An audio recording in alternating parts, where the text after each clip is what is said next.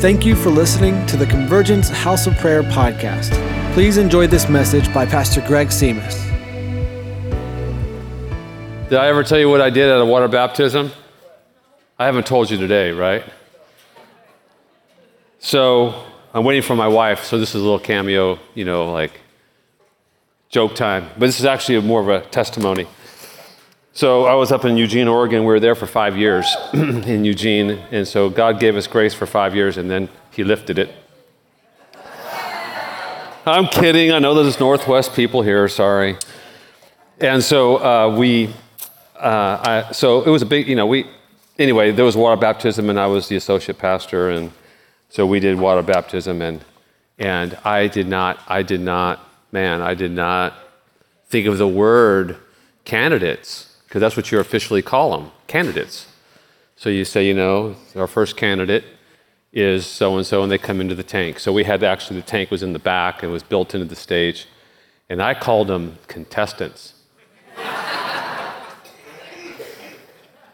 So I, I said, and our first contestant is, and, you know, I, I went through ten of, ten of them, you know, and I, I'm in my thirties, right? So All the, all the like old timers, you know, they're just kind of like going like this, and they're talking how cute, right? Uh, and and I went through all nine or ten of them, and I came back and I said to Wendy, like, hey, how did water baptism go? Because I was kind of proud. And she goes, they're not contestants. They're they're candidates, you know. And they, those we had pews, man. So I just slouched right in my pew and just like almost melted into the floor when that took place. So, hi, hi, how are you? Good. Good. So glad you just did double duty today. You're so amazing. Isn't she amazing? She is. So she's so amazing. She says she's done right now. See? Oh, right. She's getting her. Well, so good to be back home. We're just we thought we thought today would be kind of a casual day, and uh, but the message isn't casual. But uh, the the the hanging out, you know, thing is. And so, uh-oh, did it already do something I shouldn't have done? So is it up on the screen? Herrnhut Germany. You guys see it? So, yeah, that's my wife getting violent again. So, oh, she's got her water. So that was my water. It was ugly. Oh, it was ugly. That's why she threw it down there. How many are married to one of those? They're married to one of those. All right, so don't you dare raise your hand. Okay. So, uh, so good to be home, and uh, I just want to say uh, thank you to Pastor at Gina and uh, Andrew, and they filled the pulpit while we were gone. You guys give them a, give them a hand. We are actually eating dinner in Lom, Norway. Ever say Lom? You actually say Lom. That's how you do it. So let's try that. Ljum, Ljum, Norway. And we were having dinner there, and the service came on because we were not, Norway's nine hours ahead. And so uh, so we had the, it was great. I'm streaming in Ljum, uh, Norway, our, our C-Hop service, which is totally awesome. And I'm seeing Andrew shooting arrows in the in the church, you know? And how many of you guys were there when, for that? Yeah, so it was kind of like, and I'm telling you, even through the phone, because we had to have it on really low because there was other people in the restaurant, you know? Yeah, they kept looking around. So they kept looking around like, is there another voice? Is it the Holy Spirit or whatever? And all I heard was just, you know, like the arrow hitting the target, you know? It's like, man, if I was there, I would. That must have been intense. So, is that a good message?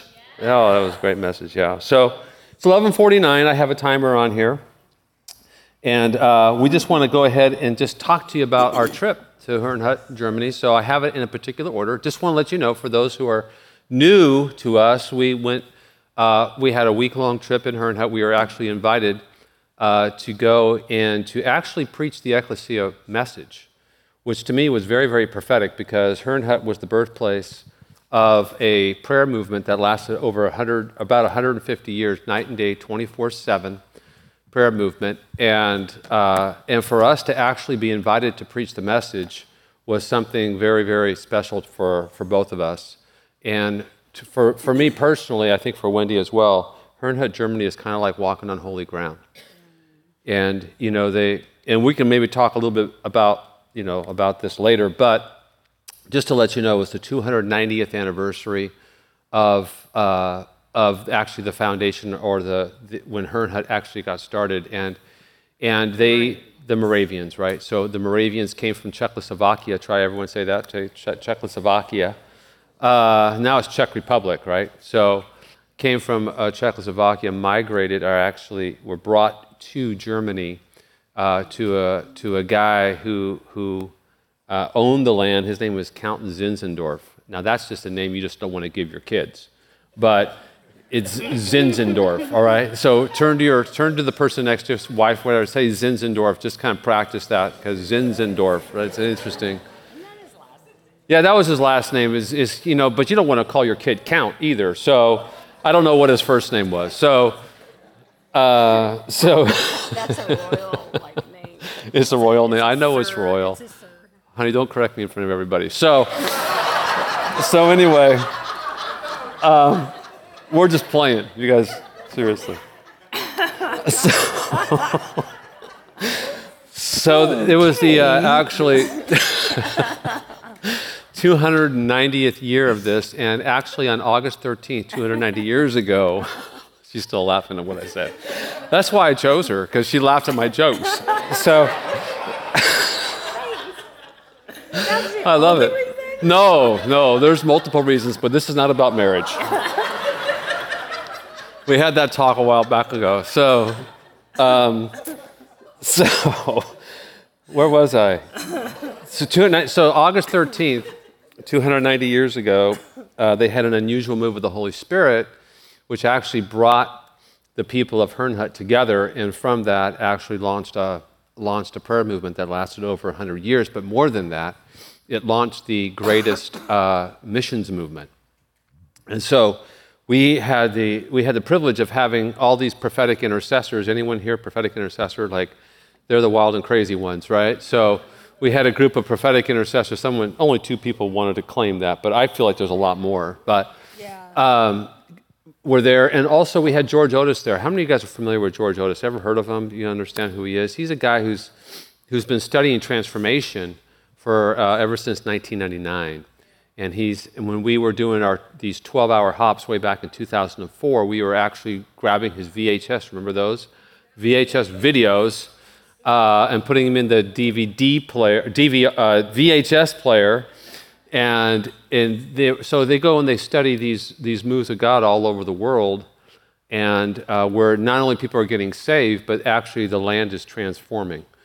And so I just remember in two thousand four, there was a city that was under the uh, move of the Holy Spirit, and God was coming into the city, and the fruit was twice the size. It was, the you know, the agriculture was impacted by the presence of God. Not only lives were being transformed, families being transformed, but the but all that was lost is, is being found. In other words, God's impacting the whole region. Well, he's devoted eighteen years of his life, the last eighteen years of his life, doing this. And so it was a it was a cool marriage between the two um, coming together, and more. So you have you have these two groups, one a prophetic group and another one more of a pragmatic group. So more of one more of the left brain reality, more of the right brain reality. One, you know. So you had these two groups, and there was a point of I'll talk about this point of contention that took place that we actually God helped us move through uh, when we're actually on the trip. Safe to say that he studied these revivals for so long, he felt like he really needed to be at Herrnhut for such a time as this, and to bring his group, and to really begin to discern what God is saying uh, to not just Herrnhut, but to the world, to all the nations of the world, as we gathered at Herrnhut. What's interesting is two things. One is that um, they have studied, well, first one is that they have They have studied over or documented over one thousand moves of God over the course of years and years and years, probably hundreds, if not thousands of years. But he said, which was very, very amazing, he said eight hundred of those moves that are, are now taking place today. So, so they studied two hundred moves of God leading before uh, two thousand seventeen, two thousand sixteen, but there's eight hundred documented places on the earth right now where God is breaking in. And and that is so encouraging. We're talking about small islands. We're talking about you know, remote places, but but God is moving, people are getting saved, and we know that that the measure of God's presence is increasing on the earth, and people are finding the Lord, and lives are being transformed regardless of what the media says. Yeah. Come on, I'm going to say, I'm going to, yeah, you go ahead, regardless of what the media says. God, God is moving. God is moving, and I want you guys to be encouraged with that. So, so encouraging. You guys just need to say something, to let it come out of your mouth. Make a declaration. Say, just turn to your neighbor and say, God is moving with some authority. God is moving. God is moving.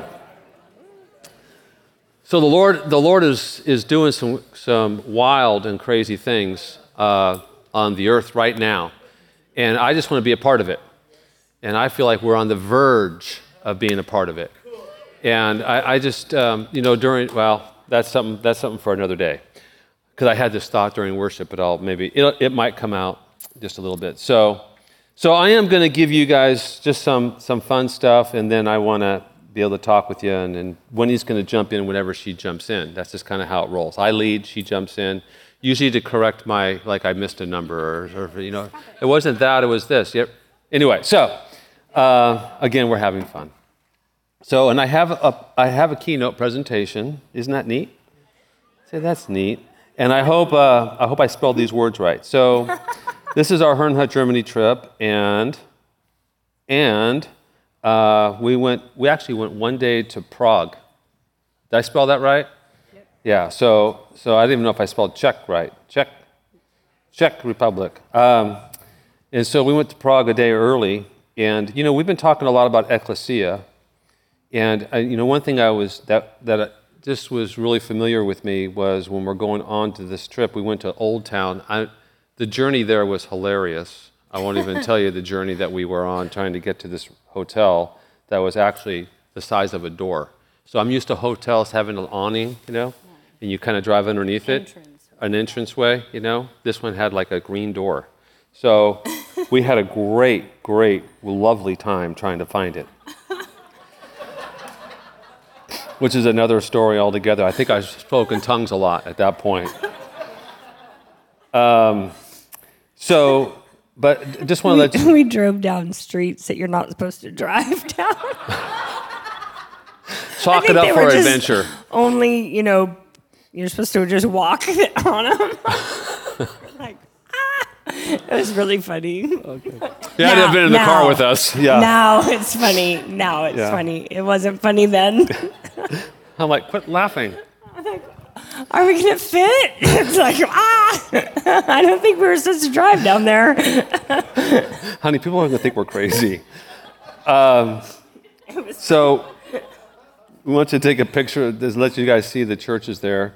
These were actually, remember, the churches were actually being built, started being built about um, three fifty A D And that is when uh, actually Christianity became the national religion, and that's when the word church was actually adopted uh, into the the uh, language. So remember in Matthew sixteen eighteen when Jesus said, I will build my church, the word church wasn't even in existence. That word didn't come into existence until about four hundred A D And so he used the word ecclesia, not church.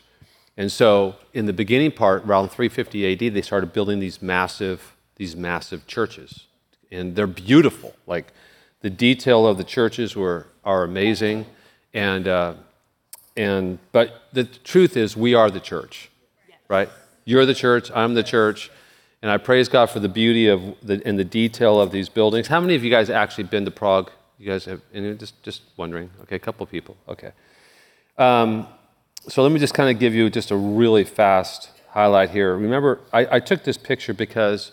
When the when the priests preached, or when the, the I guess they were priests, Jesus always is still on the cross, which I never really liked. But um, and then the other thing too is that they always felt like the word of God was elevated, so they would always elevate pulpits. They would build pulpits high, and as a as a form of like communicating the the value and the greatness of the word of God. But in this season. Um, I'm trying to remember, this is before fifteen hundred the, the, the word of God was actually not read by the common man. It was actually read by priests and people who had money, who, we, anyway, there was a select few who actually had had the word of God in their hands, and it wasn't until Tyndale came out and wrote the Bible, translated the Bible uh, fr- from the Greek into the common language that you see. So I can't remember when this actually was built, but the detail uh, is absolutely stunning. What they would actually go on top of these ceilings, and they would paint these crazy, oh, I just lost it, huh? Oh, I just lost it. Oh, I lost it. Oh, I lost it. Okay. So I can't pinch it. I wanted to pinch the screen. So, yeah, okay. So that's that's uh, that's Prague. So then we we went to uh, Herrnhut, Germany, and we got the Count Zinzendorf room. That's his signature. So I felt like that was there was a five in there at least, you know. That's good. And so that's his. That's his. Now let me tell you, when you go to Germany and you go, to, you don't see king size beds anymore. So what you see is this is our room, and you actually have two twin size beds pushed together, boxed frames beds pushed together with Hershey Kisses pillows.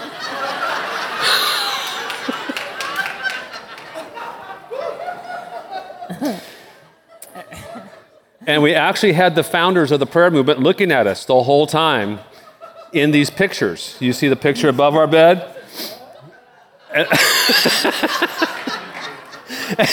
see a picture of, there's actually the one on the right you can't see because there's, there's a glare, but that's actually Count Zinzendorf looking at Wendy and I. And the guy, the guy above our bed was the traveling carpenter who convinced Count Zinzendorf to actually let the Moravians come to come to uh, Herrnhut. So Herrnhut. and and actually it's pronounced Herrnhut. Herrnhut. So you guys try Herrnhut. that. Try it. Say it again. Come on, man. Just just go childlike for a moment. You know, say Herrnhut. It's right. Herrn. Yeah. Herrnhut. Herrn. Yeah, that's that's how you say it. All right. So that was our sleeping quarters for a whole week. And uh, the pillows did move down, so that was good, because if the pillows stayed like that, it would not be it would not be good. Wendy's telling me to move along, sorry.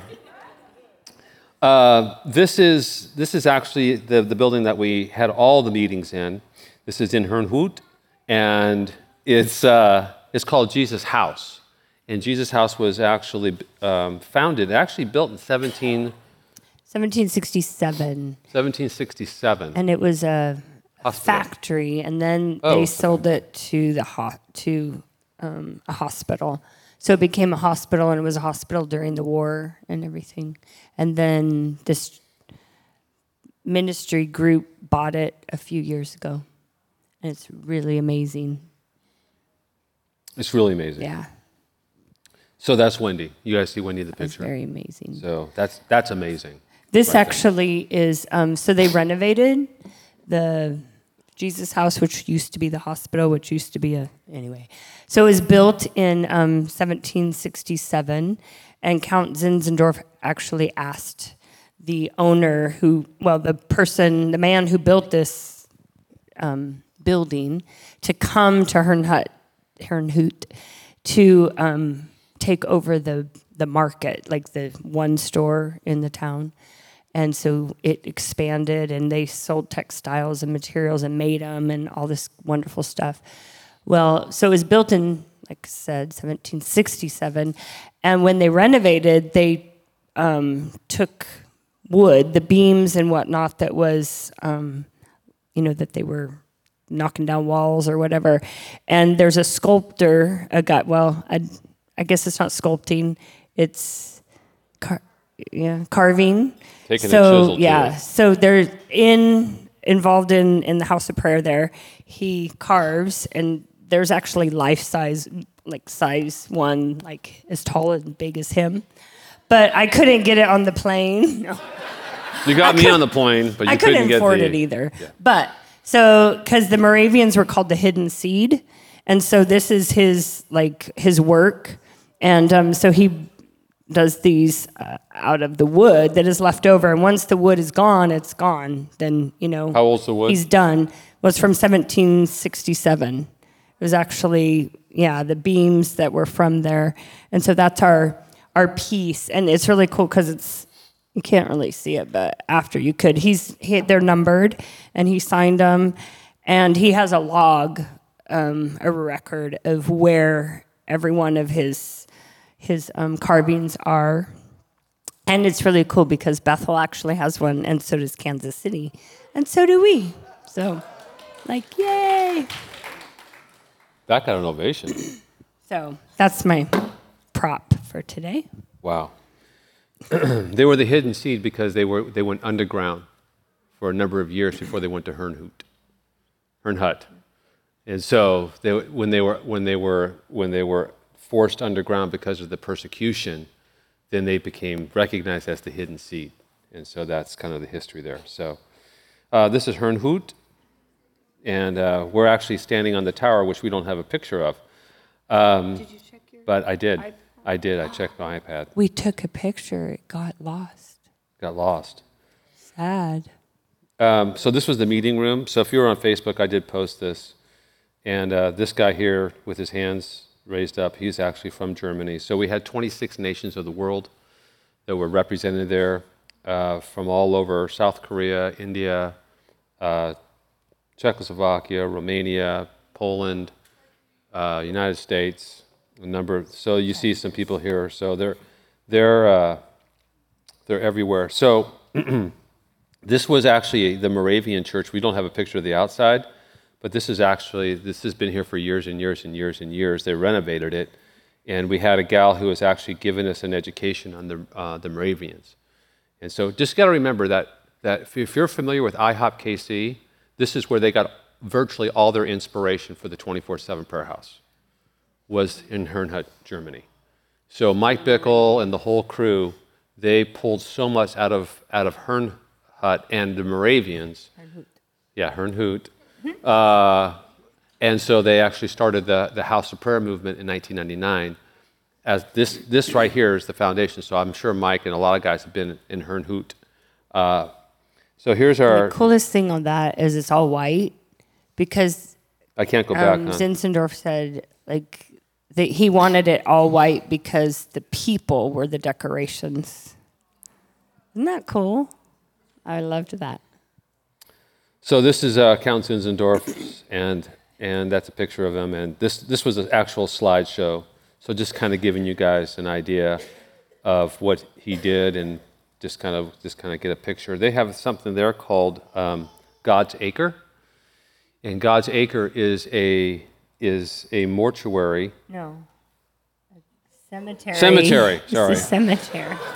No. Still on, still on jet lag. So I knew when I was saying it was wrong. So uh, it was a cemetery, and it has all the, uh, all so many, many, many of the influential people through the years that uh, that were part of Herrnhut. And so... Um, and in that day, women sat on one side of the... sanctuary and men sat on the other. We should get back to and that. And it's very interesting because in, right. So the same goes in the cemetery. Men were were buried on the right or the left, if you're looking at it, and all the women were on this on the right. Go ahead. Yes. Okay. I think that's interesting. So that is very interesting. So they had, they have... It was a uh, long time ago. They have these elevated uh, tombstones or crates, things. Anyway, so there's like six of them. This is Count Zinzendorf's.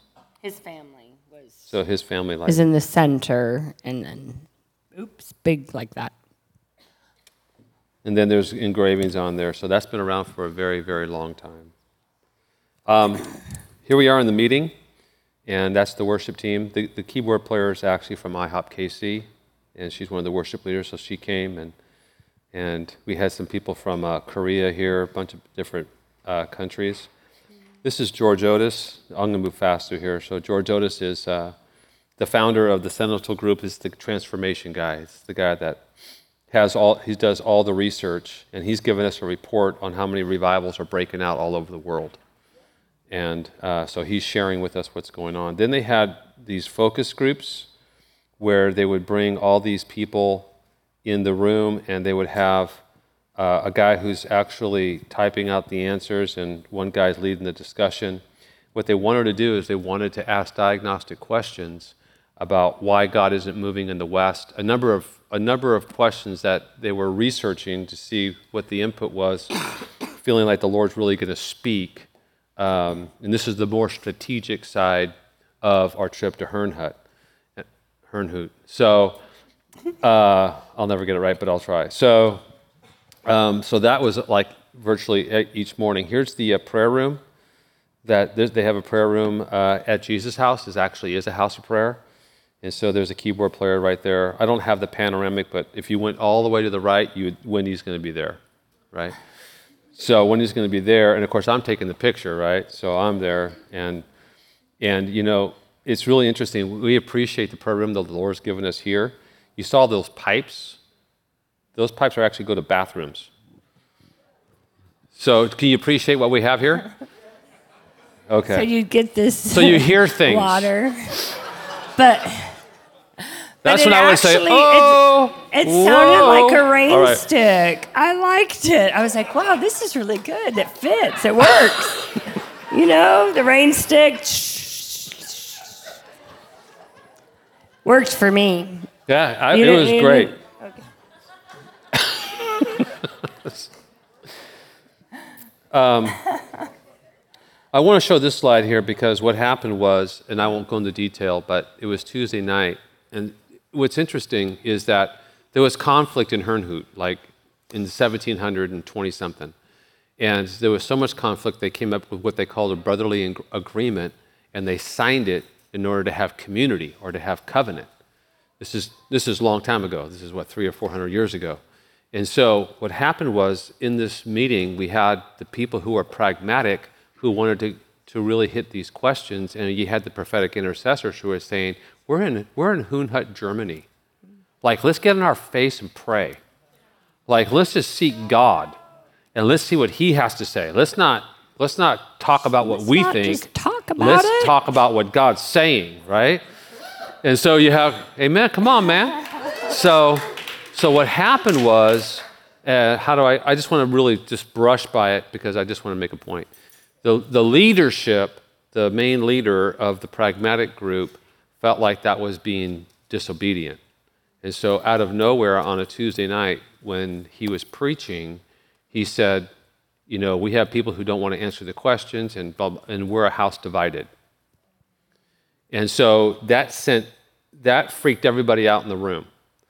And so what you see here is everyone's praying.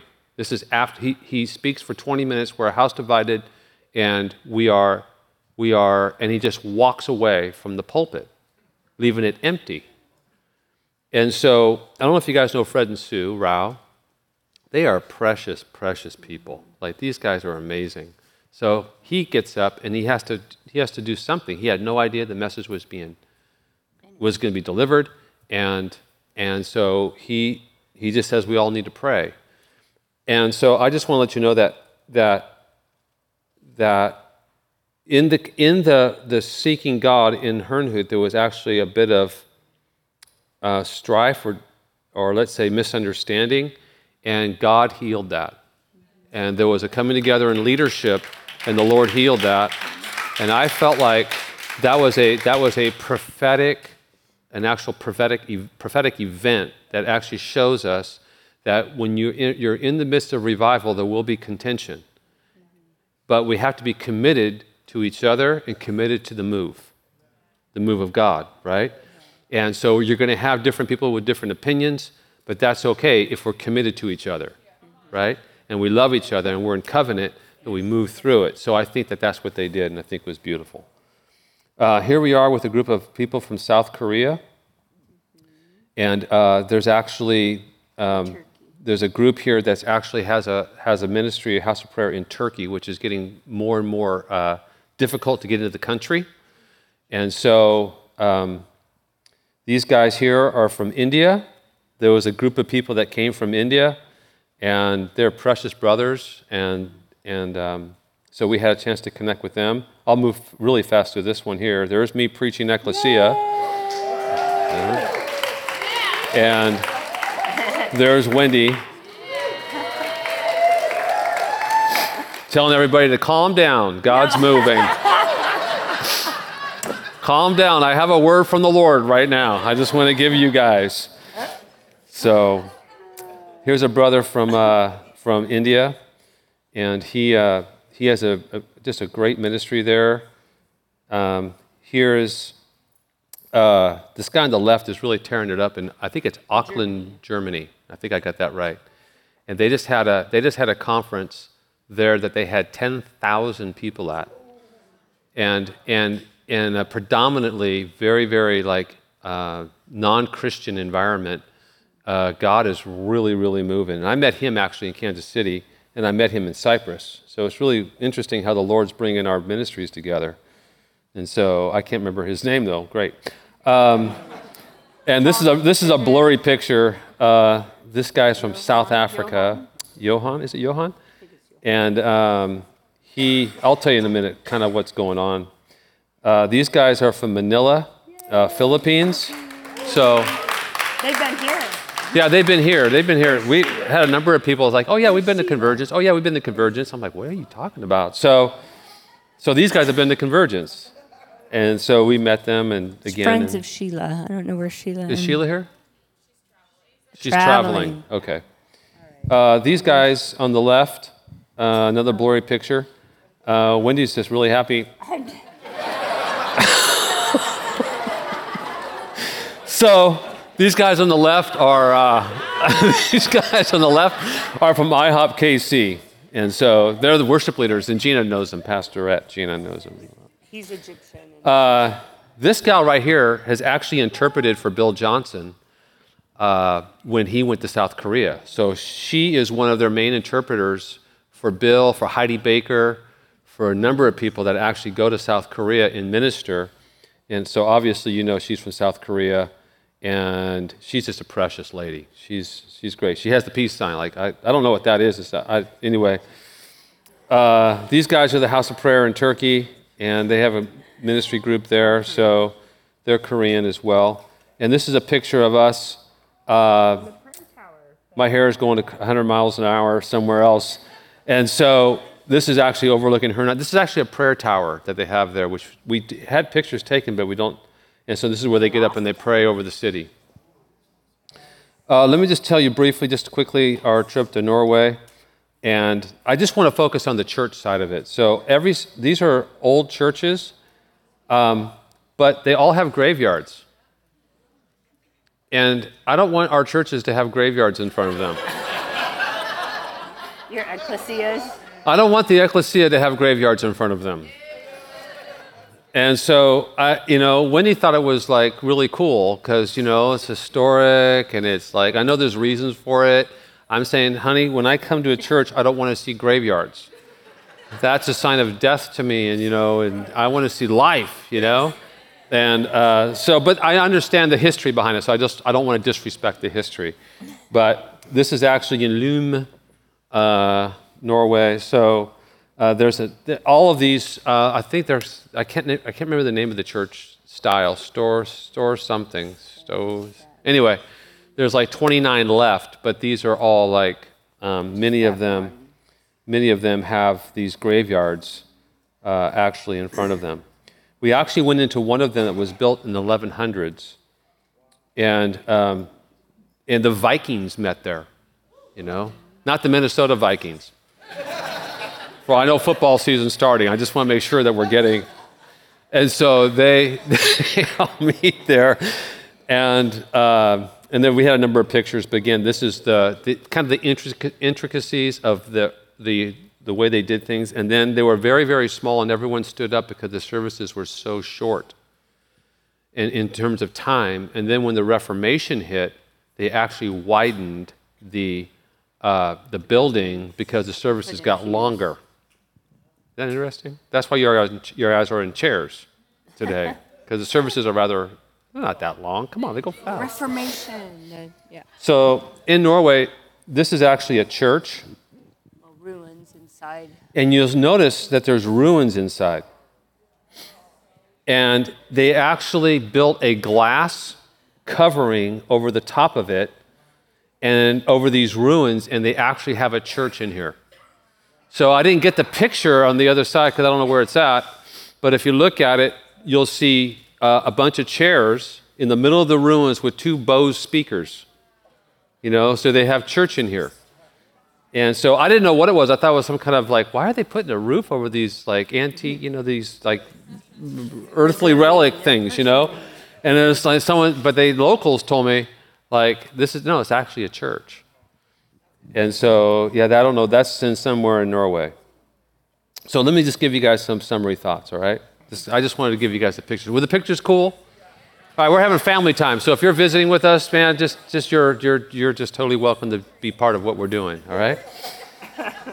So first of all, I want to talk about the prophetic side. I'm going to let Wendy talk about that because uh, there was some real cool prophetic stuff that we want to we want to let you guys in on. Well, the first day when we got to Herrnhut, um, there, it was raining and there was thunderstorms, and we got into our room, Count Zinzendorf room, and we were just kind of like resting before everything started, and we saw this burst of light, and then Greg's like, oh, hold on, this is, because it felt really close, and it was such a loud burst of thunder that it shook the whole, I mean, we were, It, it was intense. It shook the whole place we were at, and kind of like, whoa, that's kind of cool. You know, God's speaking in the, in nature. I'm like, all right, we're listening. And so I, I thought it was, you know, it, it was a big deal. But then when we found out, when we went to the service that night from the locals, they were saying, this, we've never felt anything like that before. And I'm like, oh, he really is speaking. You know, so I'm like, yeah. So I'm like, all right, you got my attention. There's so, a verse for that, though. Okay. You, gotta, you, gotta you make, get the verse. You got to make this legal, right? So it's interesting because the last three times that we've met with Fred and Sue in their meetings, um, one was actually here. They met, and on my way to C-Hop, um, Uh, Mission Peak, every, the sky was clear, it was blue, and then there was just this thin, this cloud over the mountain. There was not another cloud in the sky. I have a picture of it, but we didn't. So I was like, what? What is this? So, it, you know, we went to the scripture about Moses and how, you know, when God's presence is there, it covered the mountain. So I'm like, oh, hey, you guys, I think God's saying something. And then when we went to Bakersfield, it was during the drought, and when we left, it rain started. And so then when we were in Herrnhut, thunder shook the house. So, so he's going to give you a scripture. four thirty-one, after they prayed, the place where they were meeting was shaken, and they were all filled with the Holy Spirit, and they spoke the word of God boldly. Yay! And that's what they did. So also in the first, some confirmation things happened that first meeting. Um, somebody from Oregon brought up this uh, wood stake, and he brought it up to find a place in Herrnhut to, you know, put into the ground. And I'm like, oh, we just gave all of you. I mean, they weren't these. What he brought was pretty intense. It was big. I'm like, can I buy one of those? Anyway, um, so I was kind of like, all right, you got my attention, Lord. This is this is really cool. And then that night we had communion, and guess what they handed out after communion? Oil. Anointing oil. So in that packet we gave you the, you know, the wood, the steak, and then the And then the oil, so I was like, this is so cool. And then the next night during worship, Sue got up and she was in the mic, and she's like, runners, God's looking for runners. He's looking for runners. Where are the runners? He's asking, where are the runners? And I'm like, oh, okay, this is cool. And I I mean, so we're all like, I looked know, to see if I had into- tennis shoes on. Okay. I didn't. So this is significant because I, um, so when I got got to our room, I opened up my email, and I'm trying to keep it, like, clean because way back I had, like, two thousand or something, and I just said, marked them as read and started over. And so I'm, I'm doing better. Anyway, so the Lord knows. I mean, well, I've asked him if there's an email from like Elijah List or Charisma, if I'm supposed to read it, that the the entry line, what is that? That subject line is going to pop out at me. You know, or one of you will forward it to me, you know? I'm like, okay, Lord, I just trust you because I can't keep up with it all. I just can't. And so I get back to our room and I open my email, and the subject line that pops out says, "Apostolic runners will bring the prophetic full circle, receiving the Lord's fresh oil in this season of shaking." I'm like, wow. What? Anyway, so wow. Basically it got my attention. Yeah. And um, the the email is about a vision that the guy had, and it was of two armies, and it was the enemy's army and, and the Lord's army, but they weren't at battle. And so he was just kind of like watching, and all of a sudden he sees a runner coming out from the enemy's camp. And then the next thing he knew, he was like in, you know, like on the front line. And the runner comes up to him and hands him an old piece of paper that's rolled up, that's sealed. And he's like, "Who are you and what did you just give me?" And the man, he he was young, a young guy, like a millennial, but from ancient time. So do you, does that make sense? So it wasn't like a now millennial, but it was a young person, but he could tell that it was from the way in the past. And the guy looked at him and he said, "I am an apostolic runner, and I have been running through the enemy's camp to bring the words of the prophetic from days gone by so that they might be brought back to life." I'm like, oh, Jesus. And here we are in Herrnhut, you know, and I'm just like, okay, okay, this is this is really good. And so he's like, the the um, that the words still have life on them, and there's still things yet to be fulfilled, and he's waiting. He's just been running through and to find somebody to give it to that will, you know, like bring it back to life, that will believe and will partner with heaven. And so that was like really exciting for me, and um, and I shared it. That's why. That picture of me with my hands up anyway. So I just want to tell all of us that there's there's things still yet to come that have been declared, that the Lord has prophesied even back in the seventeen hundreds, that still carry life on them, that are waiting for us to partner with and to say yes, to take hold of. So, and he's um, in the dream, he said, the runner looked at me and said, "The Lord is using apostolic runners to bring the prophetic full circle, to see the seals broken, and you will see the fulfillment of his glory." So then I just, now in the article, the person, you know, and who knows, I don't know if this is, you know, will happen, but he's like, so somebody's going to come from the, you know, from the enemy's camp.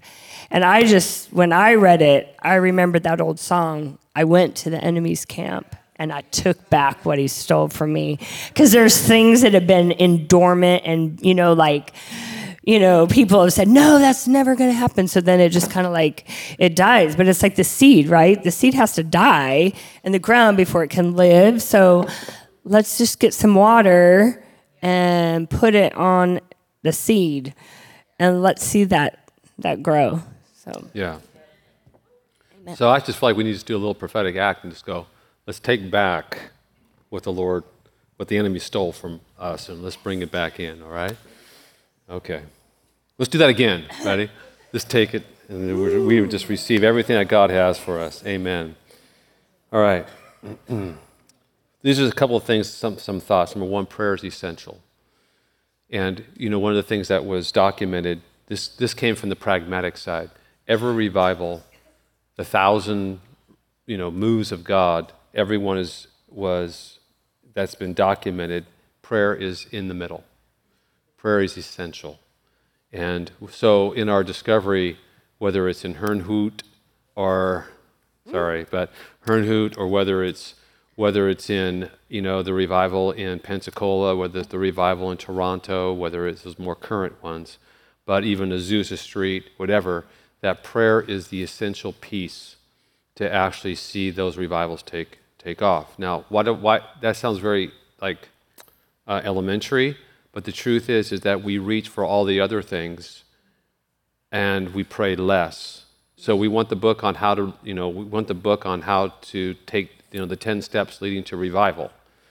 And so they didn't have books like that. They just sought the Lord, right? They're on the face, they're on their face seeking God for their city and for their region. And so I just want to, you know, that was kind of reiterated again, that it's, this is all about a prayer movement that the Lord is bringing, and you got to gain air supremacy before you send the ground troops in. And that's what prayer does. Prayer gains, gives us the air, supre- the air supremacy. We we attack the airwaves, right, in the spirit, and so that we get the breakthrough, so we can send the troops in. And so intercession is is is vital, and it's is huge for us. And so uh, that was confirmed. The other thing that was confirmed is that the Ecclesia is global. What was very surprising to me is that after I preached the message, uh, it was so funny. There was this one woman who was, I talked to afterwards. She said, you know, when you came up, this is over a meal, right? So when you came up, you were just kind of like making, just, you know, laughing and having a good time. And I was thinking, oh man, you know, I got, you know, guy like, who's this jokester? That's what she said. Then she goes, but wow! That's like about that loud. Like, but wow! I thought the whole cafeteria was gonna like, you know. So, but seriously, when we preached the message, um, I, I had people from India come up to me and say, we need this in India. I had people from South Korea say, we need this in South Korea. I had people from Turkey say, we need this from Turkey.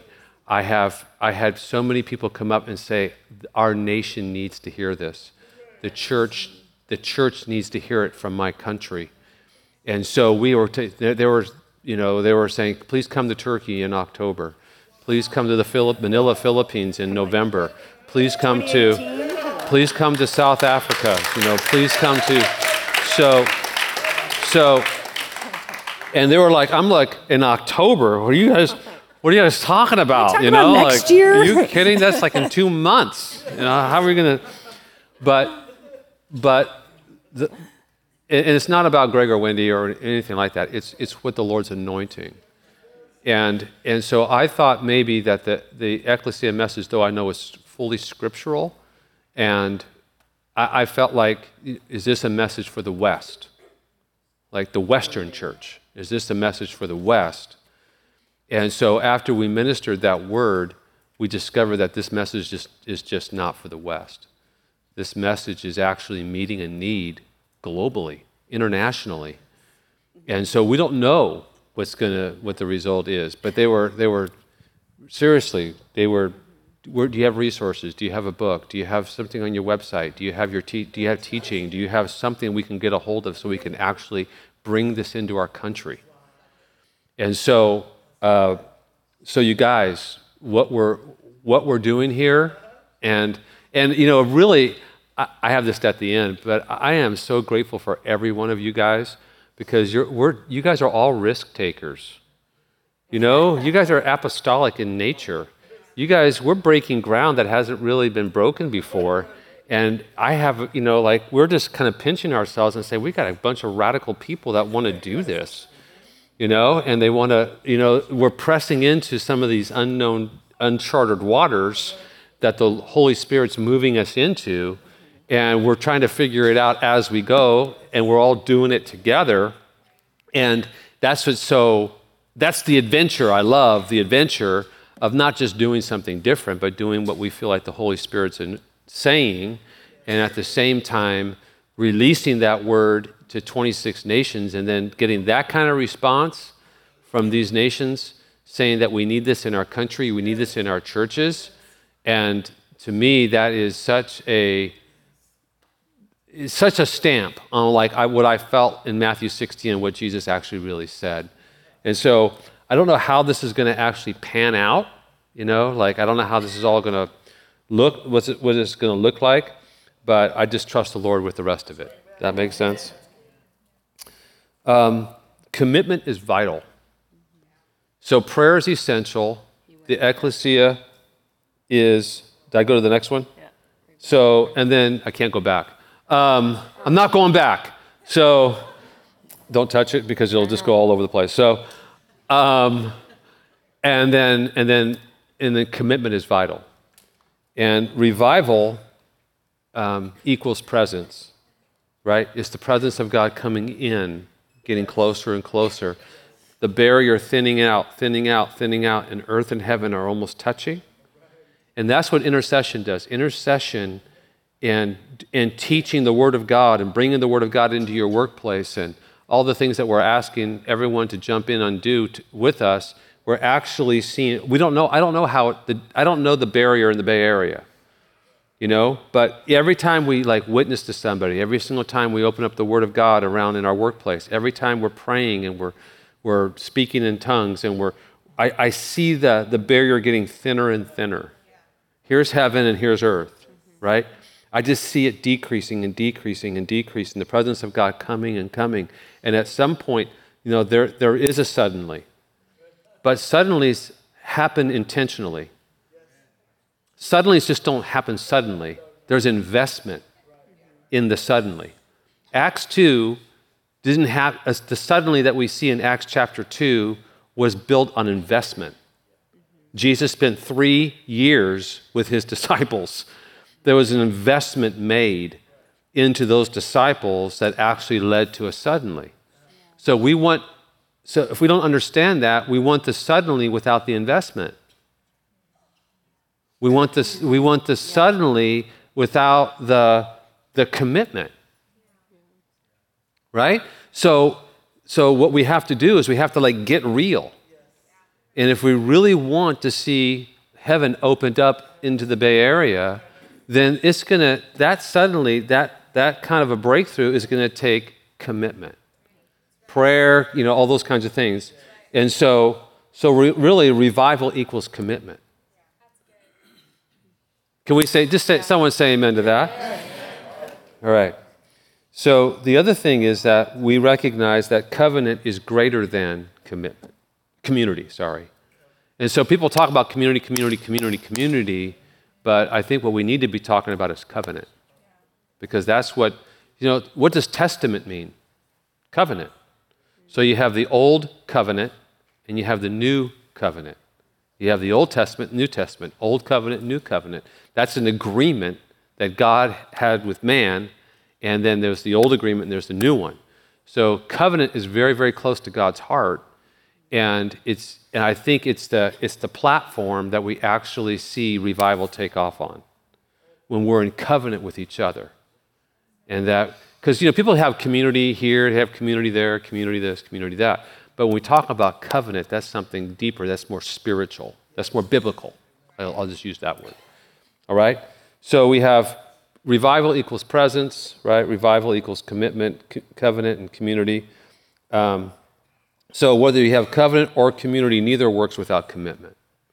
And that's the one thing that really stood out to me, is that we have to be committed to each other, and we have to be, well, first of all, we have to be committed to God. We need to be committed to one another, and we need to be committed to the journey, right? And so... And so, and there's a whole thing, there's a whole tidal wave the Lord is is downloading to me personally around this whole idea of commitment and revival. And so we live in a culture that is, they talk about, the, you know, they're less and less committed, but everybody's committed to something. When you think of it, everyone's committed to something. And so it's not so much the commitment, it's the value of it. Right? So this is this is something that I feel like the Lord is is speaking to me about, and and you know, I didn't I don't want the room to get quiet suddenly. It's just an observation. So whether you're in Herrnhut and you're there and they have this one hundred fifty year prayer movement, that just doesn't happen without commitment. Right? I mean, you you can't have, every revival has a Moravian imprint in it. Every one of them. Azusa Street has a Moravian imprint. You know, uh, Pensacola, to, uh, Toronto, all the current ones, they all have a Moravian imprint. There's something that happened with these with these two hundred people is where it started, with two hundred people. We have more in this room than they had in Herrnhut in seventeen twenty-seven. And from t- those two hundred, eighty-six of those were children. So they had one hundred thirty-four adults, eighty-six kids, and the impact of that movement is still being felt today. Isn't that incredible? But it's so encouraging, because with the Lord, it doesn't require a lot. It just requires covenant. It requires commitment. It requires prayer. It requires moving out. It requires doing the things that the Word of God says. Yeah. Oh, man. Amen. I got to get an amen from you guys. You amen. guys. Amen. All right. So we have to move from revelation to activation. And so as the Lord releases the revelation, let's just say it's the Ecclesia revelation, like all these countries, what's what's happening is that we want to we want to begin to move into activation and application. So what does that actually look like? What is that, what is that, how does that work tomorrow? How does that work in my home? How's, so we're working together on the application of the revelation, right? So, so what we're trying to do is we're trying to, we're trying to help. We're trying to figure that out as we're moving along, and we're like, we're we're doing very, very well. You guys could say amen to that, right? Amen. Doing really well, and the Lord is helping us. So, so then we want to be able to release that to other people, right? So the Lord is apostolically leading us, so that we could actually be givers, right? And, and just share with them what God's doing here, right? The other thing that's interesting is that principles govern programs. So let me just kind of, I'm going to jump just a little bit over here. And so just, we're going to bunny hop, all right? So you guys just made the bunny hop from here to here. So what's really, really important for us to understand is that if you look at, the example I have here is Acts chapter two. So in Acts chapter two, the scripture says they met they met house to house and in the temple courts. So what we do in the American church is that we actually program that. So we say, we have to have ministry house to house and in the temple courts. But they don't, they're not seeing the principle. The principle is that they needed to pray, they needed community. They needed, those were the foundation stones, and in their culture, it was house, that was the best way to achieve that, was house to house. The best way to achieve that was in the temple courts. It doesn't mean, it doesn't mean that we don't do that. What I'm looking at is I'm, I'm looking at, I'm looking underneath and saying, what is it, especially in an Ecclesia movement, what is it, the principles, so that we can apply the principles to our culture. Does that make sense? So that might look a little different, but that's what the Lord is aligning. Are we? Is prayer happening? Is community happening? These kinds of things, that is covenant being established, and number of signs and wonders and miracles happening. Like the Lord, it's you know, it's the saying that it's not so much the it's not so much the method as it's the message, and so the message is what's important. The methods can change, right? And so we see this journey, this perspective, as you're sitting in Germany and you're in this small little community that has probably a thousand people total, and you see the impact that this community has made for over three hundred fifty, seventeen, eighty, three, four, whatever, three or four hundred years. You see this impact. How can that even be possible?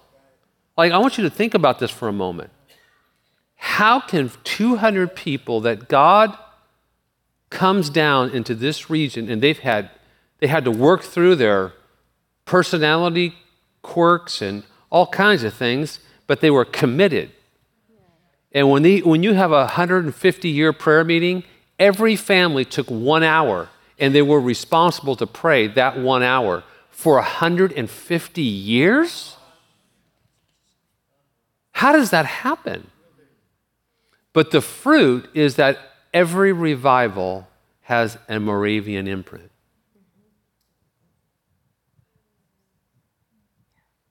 three thousand missionaries are pushed out from a community of two hundred.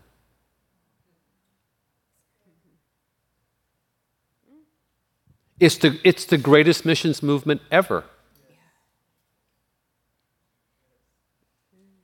I want that to settle in for a moment, because there's application for us. And that's not a heavy, I want that to be something that is your, your, we're joyful about. Like, yeah. wow, God, you could use two hundred people to, to actually change history. Yeah.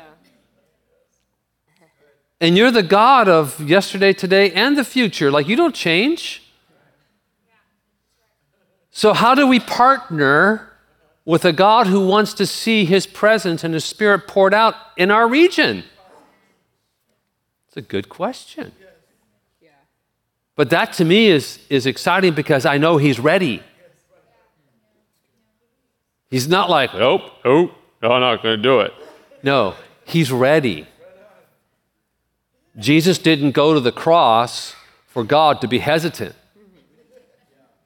He didn't have the crown of thorns in his head and the thirty-nine lashes right, right.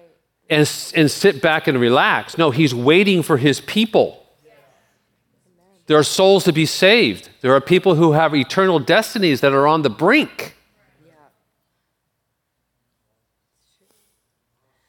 Yeah. So we need revelation to know. We need more revelation from the Holy Spirit. You guys, the prayer movement is just part of a greater movement. I think the Ecclesia movement is, is, is bigger in scope than, I don't even want to call it a movement, it's just what the Bible says. That's what I try to say, just, this is what the Bible says, you know? And, but we're called to be a house of prayer in two thousand seven, but it's bigger than that. But the Lord is so kind, because he only should, he only gave us this part of it. So we can get this part of it done good. And then like a good dad, he's going to say, oh, there's some more. And he just kind of opens up another cabinet or opens up another room. And he says, I want you now to the adventure of stepping in here. Don't lose this. I, I'm going to give you more. So we need we need revelation to know, and we need we need wisdom to lead. And so I wrote that down last night, just thinking about like, because that's my prayer constantly.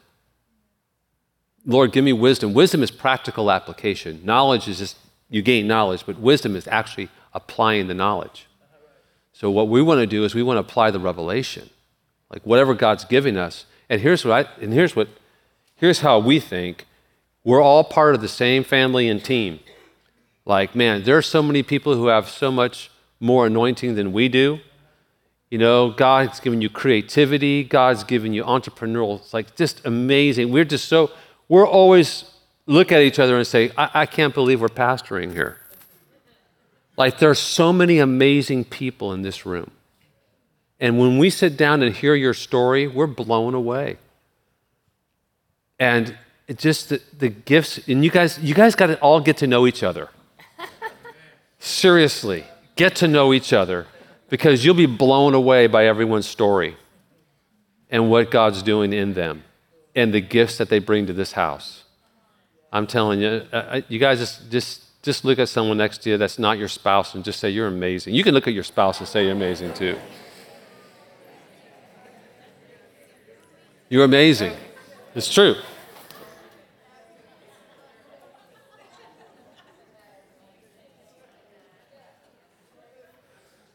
So pray for us. If you guys, could, I know you guys keep talking about how amazing you are. That's good. It's awesome. So t- tell me again.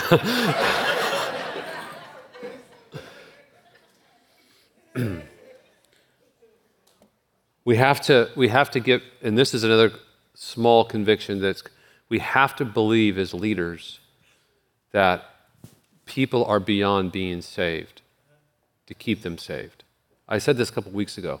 The church is so hard, working so hard to try and keep people saved. Mm. We'll never, we'll never fulfill the Great Commission. So I have to shift my thinking and say, not that, not that it was my thinking. I'm just saying that, you know, hope is such a big word to the body of Christ right now, and that God is with you is a big word to the body of Christ right now. I want us to retain those, but I want us to go further. Like, let's bring hope to people. Let's give faith to people, and not let's not be preoccupied with our own life, that this is all we, and then we just ignore everybody else who are trying to get our lives together. No, bring hope to people. Bring faith to people. Bring love to people. We have to start looking and bringing the gospel out to others, right? All right. So two, I have two more slides, and I'm done, because I'm looking at that clock, man. So what needs to be done at home? So that's these are the prayer points that I've that you guys can be praying for me and Wendy and our team. What needs to be done at home? Like what what what's our next steps as we move forward together? And again, you guys are just radically committed, and I I love that. I, I can't even tell you. The other thing, I actually have more than I actually have I more think, than I think yeah. I have five. The what needs to be done abroad? So as other nations of the world are reaching for what the Lord's giving us, how do we how do we minister to them? How do we how do we reach them? How do we how do we support them? How do we encourage them? How do we how do we equip them? So, um, but I do want to say that we're right on track. Now you could turn the. I'm going to keep. It, we are right on track. We are. We are right on track. And you guys are brave. Because some people just like to be comfortable. I'd never like to be, I mean, I like to be content, but not comfortable. If that makes sense. I want to be pushing new ground. I just want to, wherever the Lord's going, I just want to go. I don't care how, I don't, I don't care how uncomfortable I get. I just want to, I just want to keep moving forward. So we're right on the right, we're on the right track, guys. That was actually Amen. that was actually proven to me in, in, in Germany. That was that was that was a prophetic yes. And then and then thank you for taking the journey with us. Because that's what we're on. We're on a cool journey. And and you guys are all forerunners. You guys are all apostolic.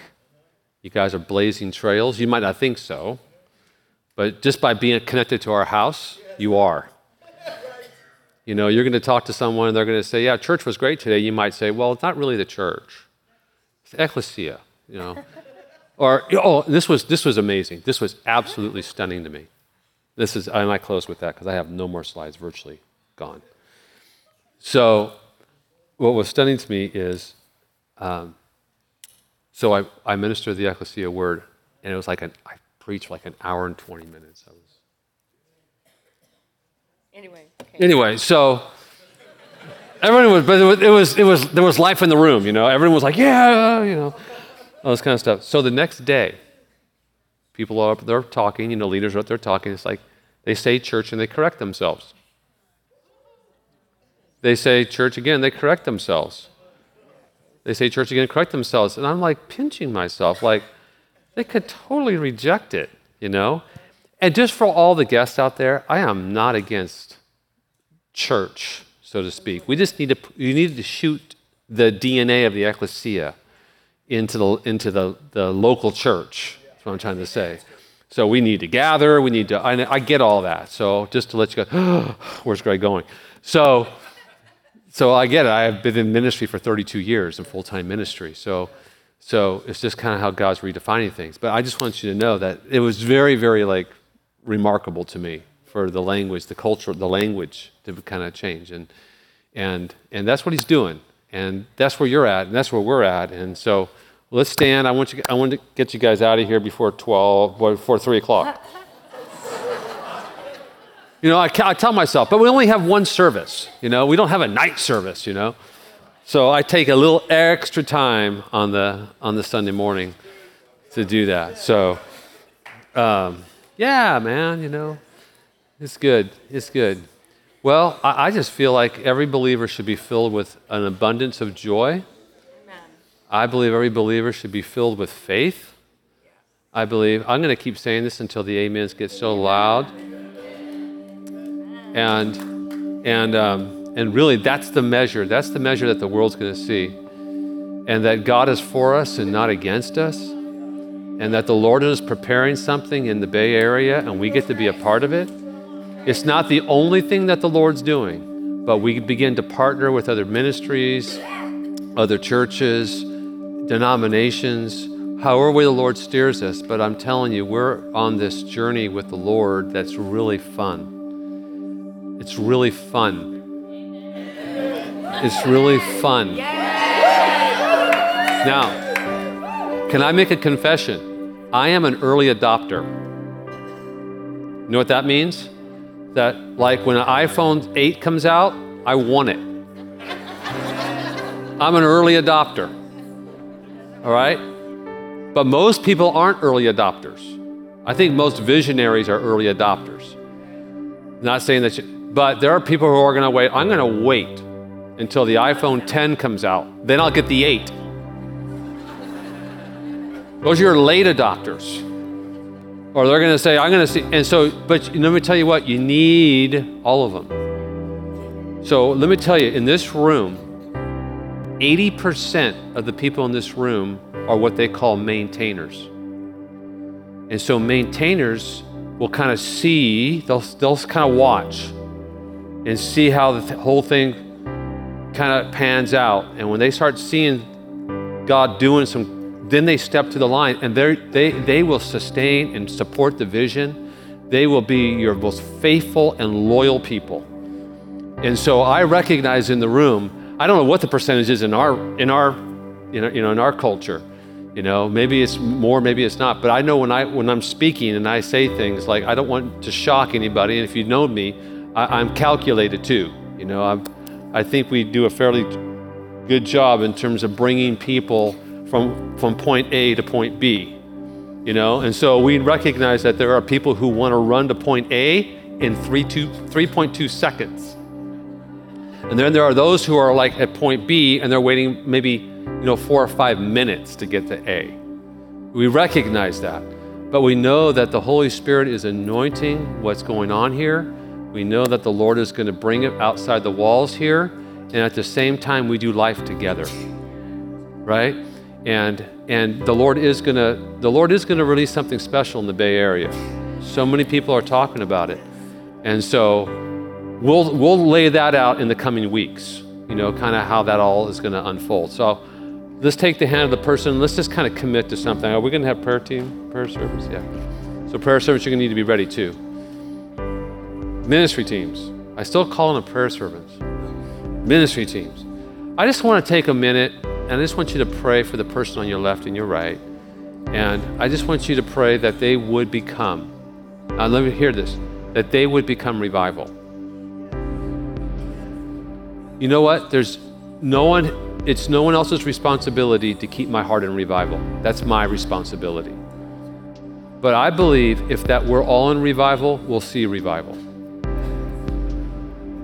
So I just pray that you you pray for the person on your left and right, that the Lord would ignite their hearts for divine strategies, that they'd be men and women of revival, that they would actually be in revival, that their hearts would be alive to God, their hearts would be burning for the presence of God. Just go ahead, just take thirty seconds or so, pray out loud, just don't have it be a quiet prayer. You know, we're in covenant together, we're brothers and sisters, and we're this is the Ecclesia, this is how, this is it. We gather and we pray together. So go ahead, pray for the person on your left and right. If you don't know what to pray, just say, God, send more. It's more of your presence, more of your anointing, more of your fire, more of the word of God, more. Just pray for them. Come on, they need your prayers. Even if you don't feel spiritual, release it. That's just a lie from the enemy.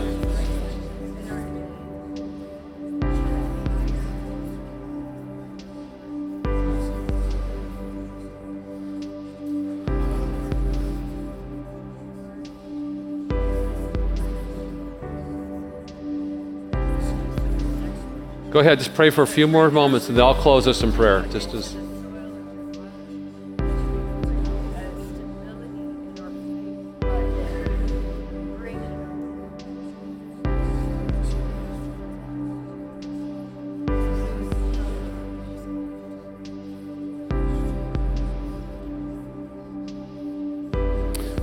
So, Father, as the building shook in Herrnhut, Germany, and as we read out of Acts chapter four, verse thirty or thirty-one, I can't quite remember, God, we ask that as we pray, you shake the very foundations of our life. I pray, Lord God, that you would fill us, like the word says, with the Holy Spirit. Go ahead and pray for the person on your left and right. Just ask them, Lord, fill them with the Holy Spirit. Power, Jesus. Holy Spirit, come with power.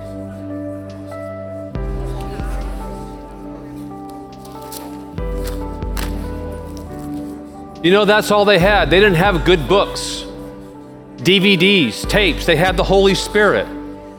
The Ecclesia had the Holy Spirit. And they were filled with the Holy Spirit and spoke the word of God boldly. They were filled with the Holy Spirit and spoke the word of God boldly. So we ask, Lord, that you would shake the very foundations of our life. And we ask, God, that you would fill us with an impartation of the Holy Spirit. And I pray, God, from that infilling, let it be a fire in our bones. Let us speak the word of God boldly. God, I pray for that you would raise up evangelists and, God, pastors and the prophetic, God, that you would raise up teachers and you would raise up, Lord, God, I pray that our that our tables become pulpits. God, I pray that you would give us divine connections in the workplace, God, that we would actually begin, open, open up the lives of others, that we could actually give them the word of God. God, I pray, let that let it come, let it consume us this afternoon.